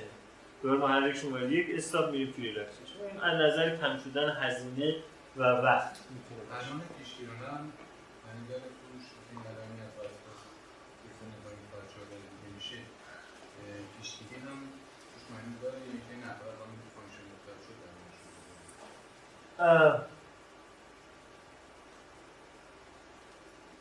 من جایی نخوندم. چیز. نمی‌دونم. نظری بده ولی خیلی نظر شخصی. اگر به هر حال یک بچه این علائم رو داره اگه بشه استرابش رو کم کرد احتمال- داره که علائم کمتر پیش رفت درمانه دارویی رو نه زیاد نداره این شما برای بچه 4 5 ساله هم ببینید که میده البته خانم دکتر رازجویان یه قسمت اطفال رو میگه ایشون مسلح تره که درمان بچه ها چه سنی چه میده خب سایر اختلالاتی که توی اختلالات OCD وسواسی وجود داره گفتم یکی body dysmorphic disorder ه یکی hair یا trichotillomania ست یکی hoarding disorder یا اختلال جمع کردن وسواس احتکار و یکی excor excoriation disorder یا اختلال skin picking پوست اختلال بادی دیسمورفیک دیزوردر یعنی اشتغال ذهنی با یک دیفکت تخیلی در ظاهر فرد. یه موقع ممکنه تخیلی نباشه. یعنی واقعا در آناتومی فرد یه مشکل آنومالی جزئی وجود داشته باشه ولی اشتغال ذهنی این آدم به این ماجرا به شکل افراطی و اقاقون است. مثلا دستش تو بچگی رفته یا یه چیزی ناخونش کنده شده این سر انگشتش یه دیفورمیشنی وجود داره. حالا برای فرهنگ خاصی در یه جای خاصی ممکنه این دیفورمیتی انگشته اصلا انقدر چیز مهمی نباشه اما این آدم خیلی درگیره. حالا توی فرهنگ دیگه ممکنه این مهم باشه. مثلا خاطرم هست که پزشک عمومی بودم توی اورژانس یک خانواده بچهشون آوردن یه بچه دختر بچه مثلا یکی دو ساله که پانسمان دستش عوض میشه. بعد مادر اومد خیلی مضطرب و مستاصل به من گفت که پدرش مأموریت بود یعنی شوهر من این بچه انگشتش رو برده لای تنکه و دو تا انگشت این یه بندش قطع شده. و من پدر از مأموریت اومده دست پانسمان بوده بچه جراحی شده بوده. به پدر گفتم فقط زخم شده و نتونستم بهش بگم این دو انگشت کنده شده. الان اومدیم برای تعویض پانسمان این الان می‌فهمه و بفهمه یک دیگه می‌زنه می‌کشه من نمی‌دونم چه اتفاقی میفته حالا این ماجرا توی یه فرهنگ خاصی اون موقع من پزشک بودم تو زاهدان اه، توی فرهنگ خاص خیلی مسئله. چون دختر دیگه ناقص میشه مثل باشی میشه که صافکار شده رنگ خورده چقدر قیمتش میفته تو اون فرهنگ واقعا این ماجرا یک مسئله یک فاجعه محسوب حالا من الان ممکنه باشیم چه کار کردی؟ مثلا یادم نیست 20 سال پیش بود من قرار بود اون موقع که انتر دارم پزشکی رو نخونده بودم یک کرایزیس اینترونشن مداخله در بحران انجام بدن که مداخله بحران خانوادگی و اصلا یادم نیست که انجام چه کار انجام دادن الان یادم که آمدن و رفتن ولی این وسطش هر اتفاقی افتاده. دیگه یادم نیست. به هر حال نه زد و خوردی رخ نداد. حداقل تو تا تو بیمارستان بودن زد و خوردی رخ نداد حالا بعدش شده بود یعنی؟ آره دو تا مثلا انگشتاش قطع شده. خب ببین مثلا توی فرهنگ عامه یه دختری که دو تا انگشتش اینجوری قطع شده یه جور معیوب محسوب میشه. ولی ممکن در یه فرهنگ دیگه یا برای ممکن مثلا تو همین فرهنگ یه پسری که تو کارگاه نجاری دو تا انگشتش قطع شده اصلا هیچ مشکلی هم نداشته باشه. خیلی هم مثلا یه افتخار باشه که من کار کردم مثلا این این زیر تبر رفتن. حتی به خیلی ممکن نشون بده. بگی نگاه کن. من زیر تبر این دستا کار کردم خب پس این ماجرا خیلی وقتا می‌تونه که در واقع فرهنگی باشه. مثل اینکه مثلا می‌دونید که مثلا عمل جراحی زیبایی توی ایران الان آمارش از خیلی از کشورهای اطراف ایران بالاتر دیگه. ما نمی‌تونیم بگیم که یه دفعه مثلا در سی سال اخیر ایرانی ها ژن بادی دیسمورفیک دیزوردر پیدا کردن. عراقی ها و افغانی ها و پاکستانی ها و ترکیایی ها پیدا نکردن. این دیگه نمیشه یه چیز ژنتیکی باشه. یه چیز کاملا مشخصا فرهنگی. به حال یا یه defect ی وجود نداره فرد همش اشتغال داره یا یه defect anomaly خفیفی وجود داره ولی فرد به شکل markedly excessive به شکل قابل توجهی بیشتر با اشتغال ذهنی داره. و این اختلال اشتغال ذهنیه یا آشفتگی چشمگیر ایجاد می‌کنه یا اختلال در روابط اجتماعی شغ- شغلی و غیره ایجاد می‌کنه. مثلا این آدم با دیگران می‌خواد صحبت کنه همش دستش جلوی دهنشه. چون فکر می‌کنه که دندوناش زشته. بعد شما وقتی یه نفر با شما صحبت می‌کنه که همش دستش جلوی دهنشه اگر body language خود خونده باشین که میگه این چون دروغگو هست در واقع body language دروغگو رو داره. در این دندوناش نمی‌خواد یا ممکن مثلا اگر شما لبخوانی می‌کنید و گوشتون ضعیفه اصلا متوجه حرفش نشید و یا فکر کنید در اون پوز میخندید به شما مثلا. در نتیجه خیلی روابط بین فردی یه نفر ممکن مختلفشون فکر می‌کنه دندونش خیلی زشته و دستش هم همش جلوی دهنشه و این اختلال نباید با یک بیماری روانی دیگری بهتر توجیه بشه. مثلا کسی که آنورکسیا نروزا داره و همش نگران شیپ بدنش و وزن بدنش هست این دیگه آنورکسیا نروزا این اشتغال ذهنیش رو داره توجیه می‌کنه نیاز نیست با یه تشخیص دیگری برای این آدم بذاریم. خب اختلال تریکوتیلومانی به معنی این میشه که فرد مرتب مو- موی خودش رو می‌کنه تا جایی که منجر به هیرولاس میشه. یعنی یه تیکه تو سرش خالیه از بس که کنده.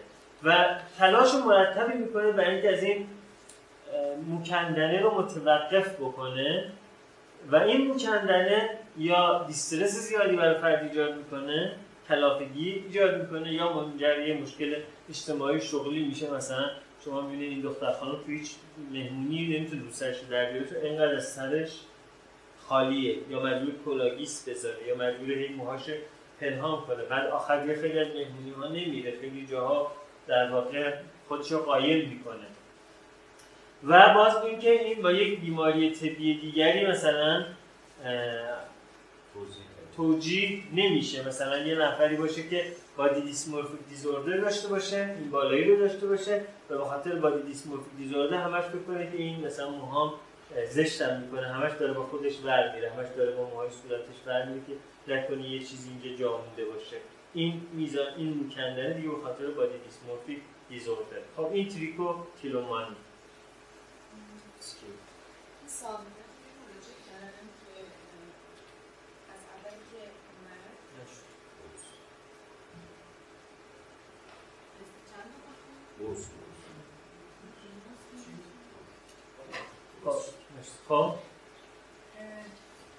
خب اصلا به نظر من اولین جلسهش دقیقا مشخص بود که مسئلهش نمی‌دونی باری ولی اه، مسئله دیگه انگشتش یه مقداری پرهاش بالاتر و اه، چهرهش هم بیشتر به مثلا خیلی شبیه اورینتاله و یکی دیگه که رویش مثلا نور دستش و بدنش بدن دوست ما خب اه، اینا خیلی اذیتش می‌کنه. و تا از 18 سالگی هم جریان بینی داشته. سینش هم می‌خواد بزرگ کنه. در اولین پولی که بتونه خرج کنه. و خب الان اینا خب هست. چیکار میشه؟ یعنی من همه کسانی که جراحی پلاستیک میشن با دیسمورفی دیزوردر ندارن. در درصدشون با دیسمورفی دیزوردر دارن. یعنی بعضی از آدما واقعا جراحی پلاستیک کمک می‌کنه روابطشون بهتر بشه اعتماد به نفسشون بهتر بشه و اگر یه آدمی بنابراین مثلا موهای بدنش درشتتر از حد واقعی خب بره الکترولیز بکنه. اگر یه آدمی واقعا دماغش خب خیلی یعنی زشته خب به جراحی پلاستیک بکنه. اگر ببینید از نظر یک ناظر. یعنی خارجی یعنی اگر از. نظر یک ناظر خارجی اینها زشتی است و شما در یک جامعه زندگی می‌کنید که این زشتی ها مانع پیشرفت اجتماعی ارتباطی فرد میشه خب راه حلش این. اگه در این حد نیست خب بله در مورد چون در واقع این از ماکسیمایزش می‌کنه. کدوم از اینا که به یعنی میره یه چیز دیگه پیدا. بعد میگه من گوشم اینجاش اینجوریه دقیقا یعنی هر کدوم رفت میشه یکی دیگه پیدا می‌کنه. خب اون دیگه باید دیسمورفیزور ولی یک خانمی موقعی- پیش من آمده بود یک موقعی یک دختر خانم دانشجو و یکی از اولین مسئلهاش این بود گفت چرا شما مرد اینقدر لجنی چرا شما مرد اینقدر لجنی لجنی لجنی گفتم خب خدا خواست من. اگر همه ما مرد لجن هستیم پس اساسا اون گلمون این بوده دیگه.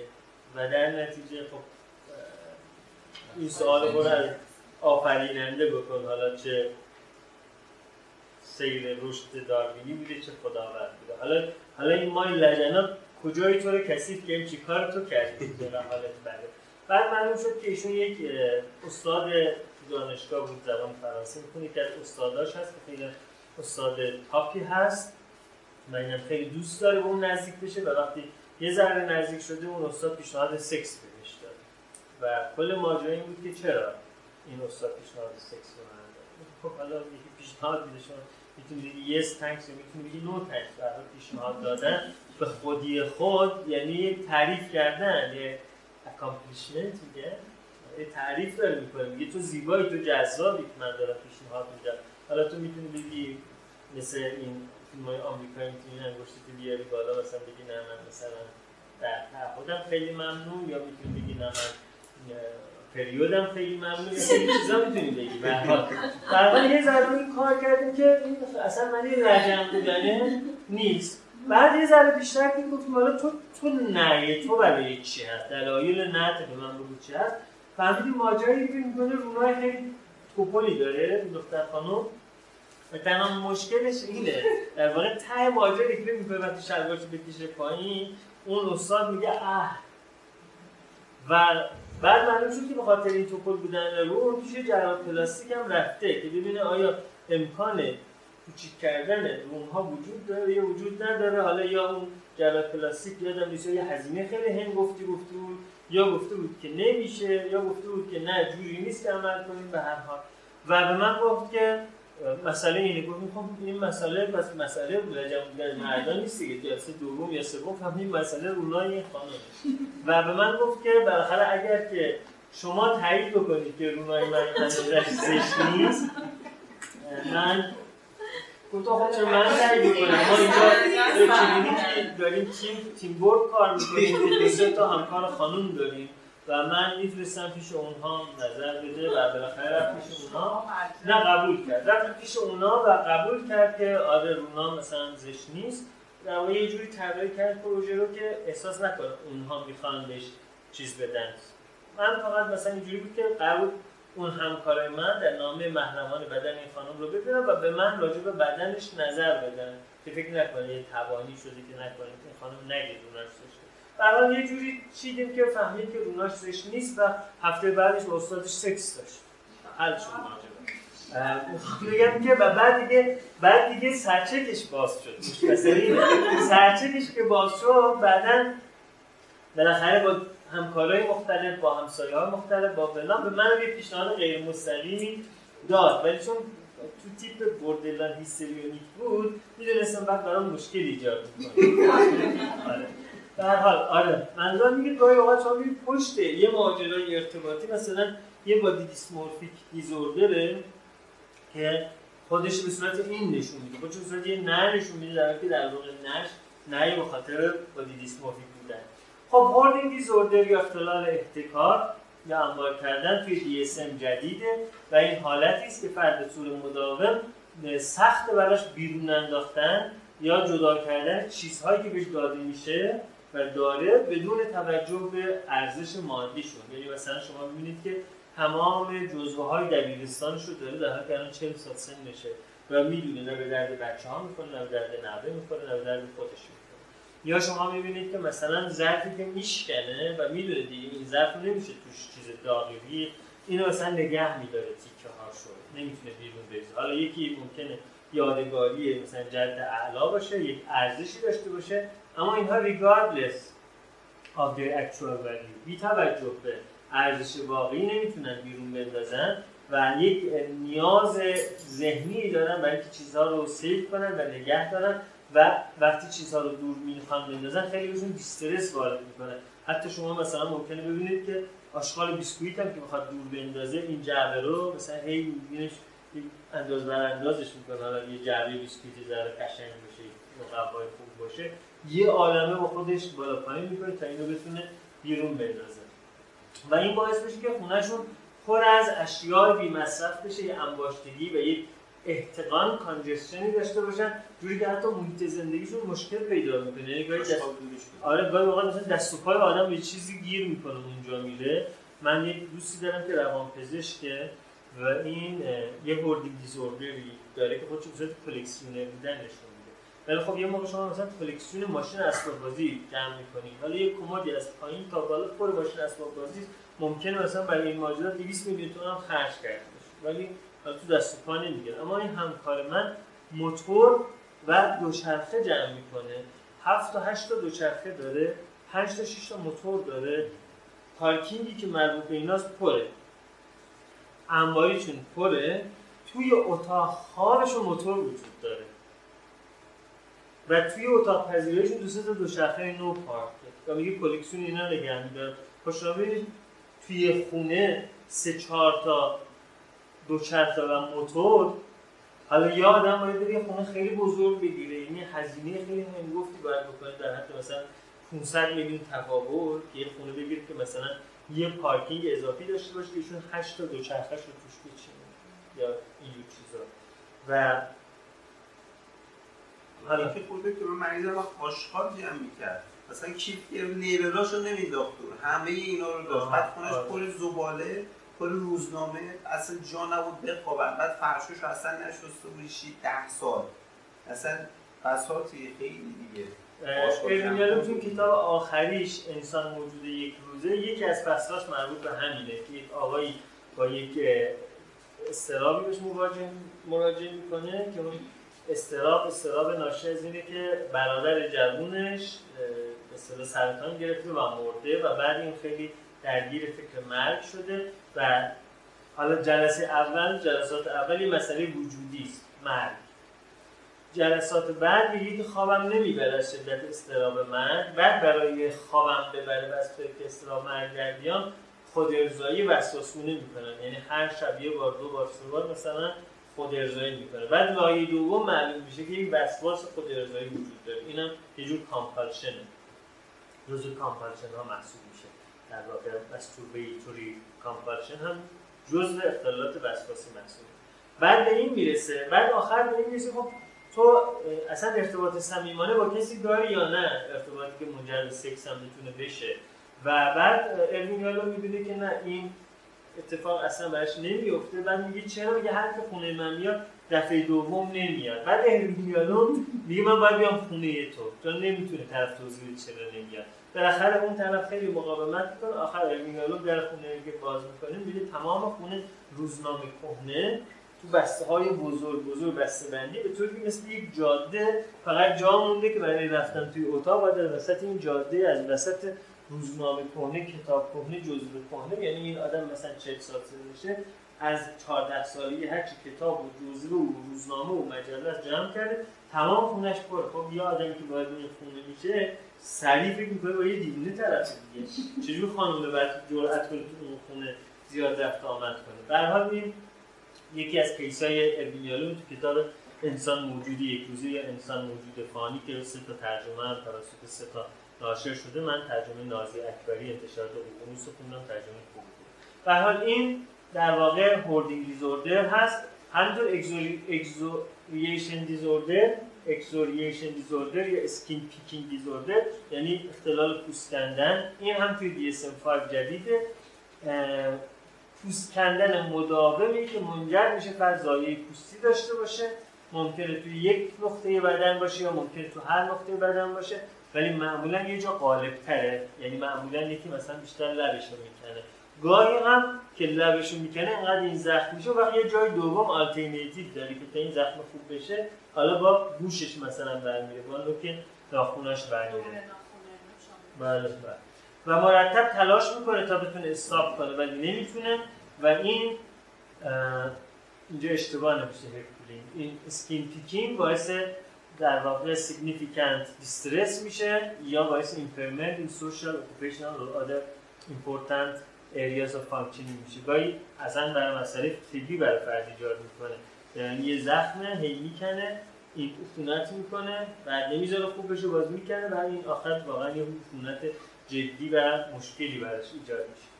خب بادی دیسمورفیک دیزوردر از نظر شیوع دو تا چهار درصد جمعیت دوچارش هستن. زنهای مجرد بیشتر دوچارش هستن. توی olfactory reference سیندروم مردهای مجرد بیشتر درگیر بودن. توی body dysmorphic disorder زنهای مجرد بین 15 تا 30 ساله هم شایع‌تر یعنی همون سنی که برای جذابیت جنسی برای فرد مهمتره. body dysmorphic disorder ها 90 درصدشون major depressive disorder رو سابقش رو یعنی lifetime ش رو دارن. 70 درصد اختلالات اضطرابی و 30 درصد هم ممکنه psychotic باشن. پس body dysmorphic disorder خیلی می‌تونه جدی باشه. هوردینگ دیزوردر یا اختلال احتکار دو تا 5 درصد شیوع داره در جمعیت عمومی و شیوع مرد و زن با هم برابره. توی کسانی که اختلال احتکاری دارن اختلالات استراب اجتماعی بیشتر دیده میشه و همینطور اختلال شخصیت ها بخصوص شخصیت های وابسته، شخصیت های اجتنابی و شخصیت های و شخصیت های پارانوید یعنی شخصیت هایی که شما می‌بینید توشون تنهایی وجود داره. حالا dependent ها و avoidant ها تو cluster C اختلالات شخصیت یعنی به خاطر اضطراب تنها میمونن. schizotypal ها و پارانویدا توی طبقه A هستن. حال هر دوی اینها انگار که اشیاء رو جایگزین آدم ها می‌کنن تو زندگیشون. compulsive buying هم توی hoarding disorder ها خیلی شایع هست. compulsive buying یا اونی و مانیا یعنی کسانی که هی خرید می‌کنن. مثلا می‌بینی هشت دست مثلا ظرف تفلون داره در حالی که کلا از یه دستش بیشتر استفاده نمی‌کنه. انباریش پر ظرف تفلون بازم نمی‌دونه چرا تا ولش می‌کنیم میره تو این فروشگاه بریتیش کیچن یا خانه و آشپزخانه یا مثلا اینها. نمی‌تونه جلو چه بگیره. این خیلی شایعه توی اینا. تو هوردینگ دیزوردر ها دیدن که این کوموربیدیتی ها هم وجود داره. یکی اینکه ADHD ها و هوردینگ دیزوردر و همین همپوشونی دارن دیگه دیدن کسانی که دمانس های فرونتو تمپورال می‌گیرن مثل سندروم تیک نه آلزایمر چون آلزایمر دمانس تمپروپاریتال سندروم پیک دمانس فرونتو تمپورال توی اینها دیدن هوردینگ زیاد میشه. همینطور کسانی که اختلالاتی دارن به خاطر عمل جراحی یا به خاطر تروما توی قسمت پرفرونتال به خصوص اوربیتو فرونتالشون اینجاها مختل میشه اختلال پیدا می‌کنه اینا دیدن هوردینگ دیزوردر رو به صورت ثانوی به اختلال پیدا می‌کنن. که وقتی اینها پیدا کنن دیگه اسمش میشه در واقع یک اختلال وسواسی ثانوی به اختلال طبی عمومی obsessive compulsive disorder due to general medicine condition میشه. در حال بین اینا هوردینگ دیزوردر همپوشی زیادی وجود داره. تریکوتیلومانی توی 6 دهم تا 3 و 4 دهم جمعیت وجود داره. نسبت مرد زن به مرد 10 برابر یعنی زنها 10 برابر مردها. تریکوتیلومانی دارن از نظر شیوع. معمولا دو دسته تقسیم میشه یه دسته ارلیانست یعنی اونهایی که زیر 6 سالگی شروع میشه و اینا پروگنوز خوبی ندارن. اغلبشون تا پایان عمر دچار تریکوتیلومانی میمونن و باید مرتب درمانشون ادامه پیدا کنه. یه late onset دارن یعنی اونایی که بعد از 13 سالگی trichotillomania شون شروع میشه کاملا prognosis شون بهتره. بین trichotillomania و اختلالات شخصیت همپوشی زیادی وجود داره. بخش زیادی از اینها یا obsessive compulsive personality یا borderline borderline personality یا نارسیسیستیک پرسونالیتی هستن. و 35 تا 40 درصد از تریکوتیلومانیا موهاشون رو میجرن یا قورت میدن. که یه سوم اینها منجر به این میشه که در واقع توی رودشون انصداد ناشی از این گلوله های مو که بهشون میگن به زوار پیش بیاد. یک سوم از این یک سوم. یعنی میشه تقریبا 10 درصد بیماران تریکوتیلومانی در واقع به مسائل طبی پیدا می‌کنن به خاطر اینکه این گلوله های مویی که می‌خورن توی رودشون توی معدهشون اینها گیر می‌کنن. توی اینها عکس برداری ها نشون داده که توی قسمت های بیزال گانگلیاشون به خصوص هستهای کوتامن و لنتیکولیت مشکلی وجود داره و همینطور ابنورمالیتی های رسپتور پنجیدروسی تریپتامین توی ای سروتونین وجود داره. توی مسائل سایکوداینامیک تریبوتیلومانی ها اختلال در روابط مادر و کودک و همینطور ابژکتیلاس های اخیر و مسئله در واقع سپریشن خیلی در واقع زیاد دیده شد.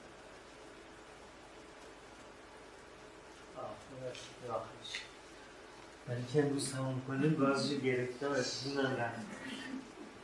خب و بالاخره اختلال پوست کندن یک تا پنج درصد تو جمعیت وجود داره. زنها بیشتر از مردها دچار این میشن و باز توی اینها هم شخصیت های وسواسی جبری و شخصیت های borderline بیشتر این skin picking رو پیدا می‌کنن.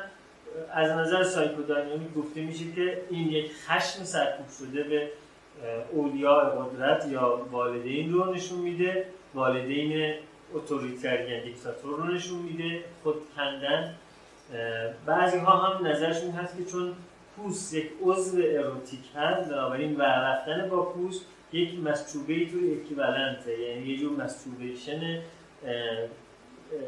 صلاح بی خطر بی ضرر پذیرفته شده اجتماعی است که اینا با خودشون اینجوری برمیرن و بنابراین در درمان های سایکودینامیک گفته میشه که آگاه کردن به اینکه اینها دارن سکس یا ریج رو سکس یا خشونت رو با این کارشون در واقع اتفاق می‌کنن و آگاه شدن به اینکه این سکسه و خشونت سرکوب شده چیه که من دارم اینجوری سرکوبش می‌کنم؟ ممکنه به درمان اینها کمک کنه. توی خودش رو زشت می‌کنه برای اینکه نمی‌خواد سمتش بره این تریکوتیلومانی که زشت می‌کنه؟ ایزولیشن زشت نمیشن مگه با هم گوشش داره برمیدن مگه باید گوشی لبش داره برمیدن زخم نمیشه خب اونقدر نیست که شما یه زخم های خیلی بزرگی ببینید. مثلا مثلا تمام صورتش دندون جای زخم دیگه. آره. زشت. حالا این قسمت زشت بودن کتاب ننوشته. آره. آره یه جور سادومازوخیسم هم می‌تونیم توشون داشته باشیم. اغلب این هایی که این حرکت رو دارن از دیدگاه سایکو داینامیک شما می‌دونید سادومازوخیسم توشون ببینید یا به زبان ژاک لاکان جویسانس یعنی رنجی که یه قلقلکی توی خودش داره. یه دندونتون مثلا لقه شما هی می‌خوایم باش ور بدین. یه آزار ایجاد می‌کنه دیگه. خیلی بچه ها میگن آقا لباش ور نرو اما نگاه آزاره یه خالشی رو داره فروکش می‌کنه این رو ژاک به این حس می‌گفت jouissance که jouissance معنی رنج اما یه رنج خاص. مثلا مثل رنج مقدس. خب دیدن توی اینها که skin picking دارن تنازعات زناشویی و همینطور فوت کردن یه آدمی که خیلی دوستش داشتن و همینطور حاملگی ناخواسته اینا استرسورهایی است که به طور خاص با اسکین ارتباط داره. مختل شدن سیستم های سروتونین، دوپامین و گلوتامات هم در اینها در واقع پیشنهاد شده و این آمار خیلی مهمه که دوازده درصد کسانی که اسکین دارن اقدام خودکشی داشتن. بنابراین یه چیزی که به نظر ما خیلی ممکن جزئی بیاد که یه نفر می‌کنه دیگه.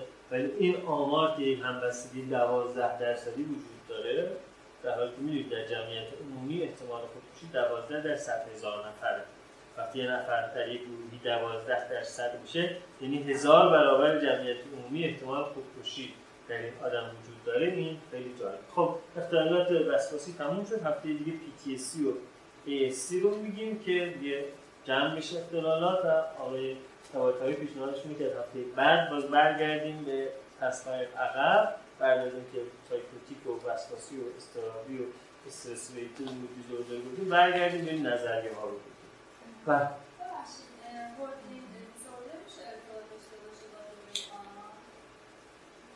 روی آنا؟ قاعدتا باید اینجوری باشه ولی چون داریم کاپلان رو می‌خونیم اینجا توی کاپلان هیچ اشاره به این نداشت